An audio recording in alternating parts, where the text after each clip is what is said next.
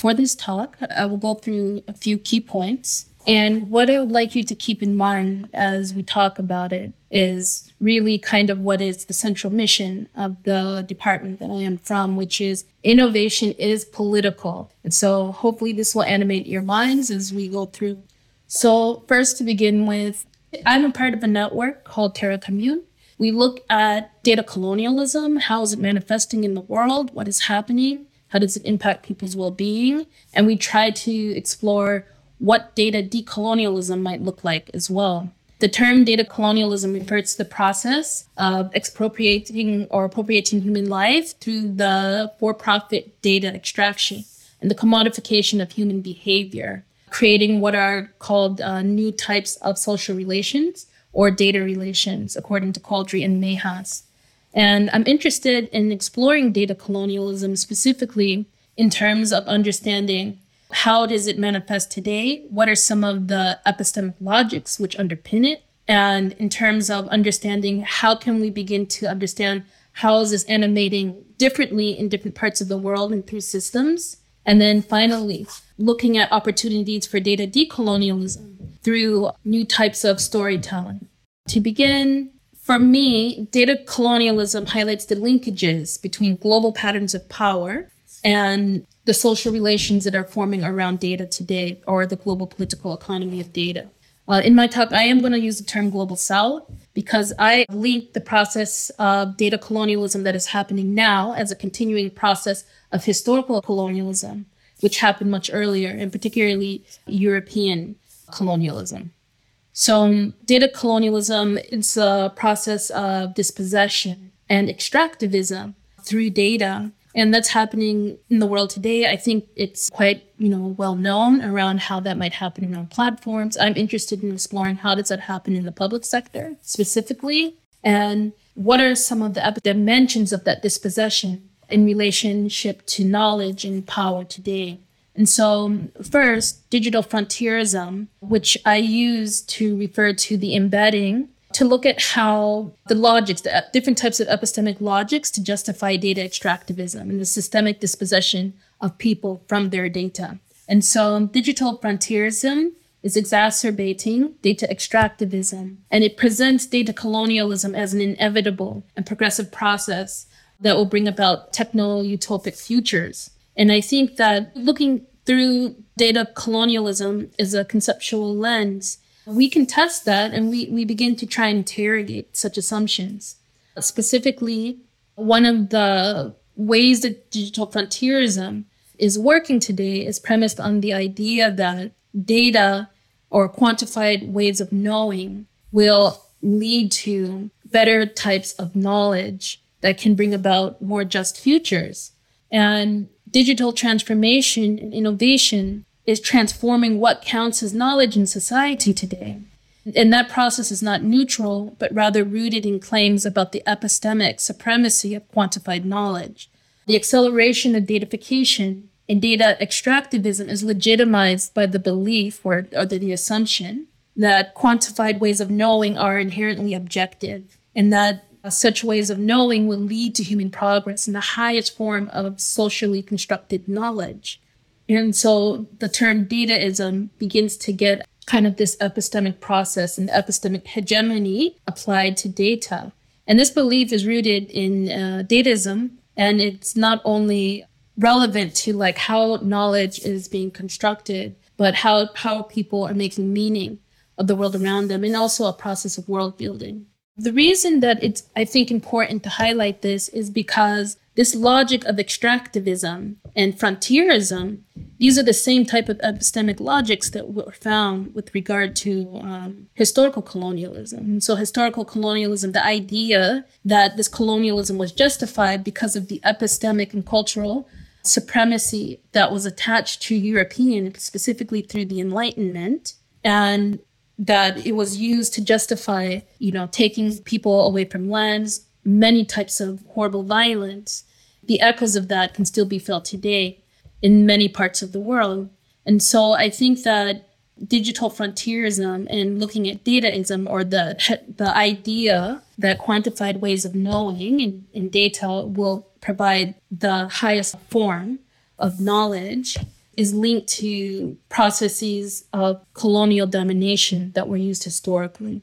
In addition, I think that part of what academics, activists, and people are trying to do and contest is this coloniality of these epistemic foundations. So, dataism and digital frontierism in relationship to these two things being what is used to accelerate and propagate data colonialism today. Tierra Común explores data decolonialism by beginning to deconstruct and contest the epistemic dominance attached to data driven rationalities. And uh, I think we do that in a number of ways. I'll get to that maybe a little bit later in talk. I think it's important also to highlight, you know, one of the critiques that people bring up around data colonialism specifically is the idea that data colonialism is presented as this global process that's encompassing all parts of the world. And I think that what it's important to highlight is while data colonialism can be understood as both a global process and a process that's happening in different parts of the world differently, I think that it's important to look at how data colonialism, because of other historical colonial relationships and legacies called, you know, I refer to that as coloniality, which still operates in the world today, that it's not occurring in the world in ways that are equivocal, meaning that in the global south, data colonialism is happening in a way that is different and worth looking at and studying and understanding than it may be in the global north. And so, for instance, while people might look at, you know, the US, for example, as a part of the global north, in terms of how racialization works in the global north, that is connected to the historical colonialism that occurred in the system of slavery that worked in that country. And racism still exists there, you know, today. And so the coloniality would refer to the legacies of those systems that continue to operate in society today. And with regard to data colonialism and why I use the term the global south specifically to kind of identify how these relationships or legacies of coloniality are structuring how data colonialism is happening, I think it's important to understand that so that we can begin to see data colonialism as a as not only a global process, you know, linked to global digital capitalism and just regular capitalism through global value chains, but also a process that is linked to what is happening in the collective called the global south. So these places that have inherited the colonial legacies of historical colonialism and that it shapes how power asymmetries work today between you know different countries According to the World Economic Forum, uh, its Global Social Mobility Index, out of 82 countries, India is 76th out of 82, and the Philippines are 61st out of 82 on that list. However, the Philippines is more vulnerable to data colonialism than India. And I'll tell you a little bit about why that is the case. So, in the Philippines, it's a country where its e commerce platforms, most of them are transnational. Their integration into the global digital economy has primarily been that as a consumption market that is vulnerable to data value capture by foreign companies, particularly the US and China, rather than within the country's own domestic digital economy. Contrastingly, India is home to the second largest internet user base in the world due to its enormous market base. India is able to exercise more leverage in global digital trade negotiations and insist on things like data localization requirements and more effectively negotiate its position ultimately in the global digital economy, more so than the Philippines. And I, I, think that this begins to highlight how the way that countries are being integrated into the global digital capitalist system, some countries are being integrated in as data producers. So where places where data is extracted and through maybe the lack of you know adequate privacy protections in some places i specifically look at kenya and uganda as an example they might be at risk of experiencing more intense forms of data extractivism rather than in places like maybe the eu for example where it may have more policy mechanisms in place to prevent that. And so even in the context of the global south as one speaker talked about earlier yes, we can understand that what is happening in these places as unique and as uh, you know not viewing these countries as a monolith. But i think that there is something important about using the term global south to kind of bring into light how much is at stake for many countries in the world and why we need to leverage new types of solidarities through networks, through connection to try and prevent global data colonialism, but also, you know, many countries in the global south being incorporated into global digital systems as data colonies rather than places that have maybe developed their own ecosystems enough around their own digital services and it's not being captured by markets like the US or China. And so I think that's one thing. I think one of the ways in which data colonies are being formed is also through techno philanthropic capitalism. And so we can look at things like Facebook's free basic programs. I think they renamed it recently.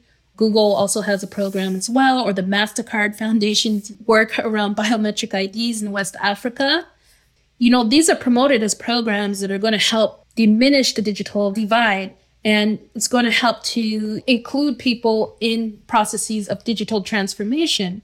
However, I think it's really important to critically look at how this is taking place because along with these companies going in, what they're doing is they're they're consolidating power and they're consolidating their dominance in different countries' digital ecosystems to create new types of digital dependencies and engage in data extraction that can lead to countries being put into weaker positions or not being able to develop their own digital markets as effectively.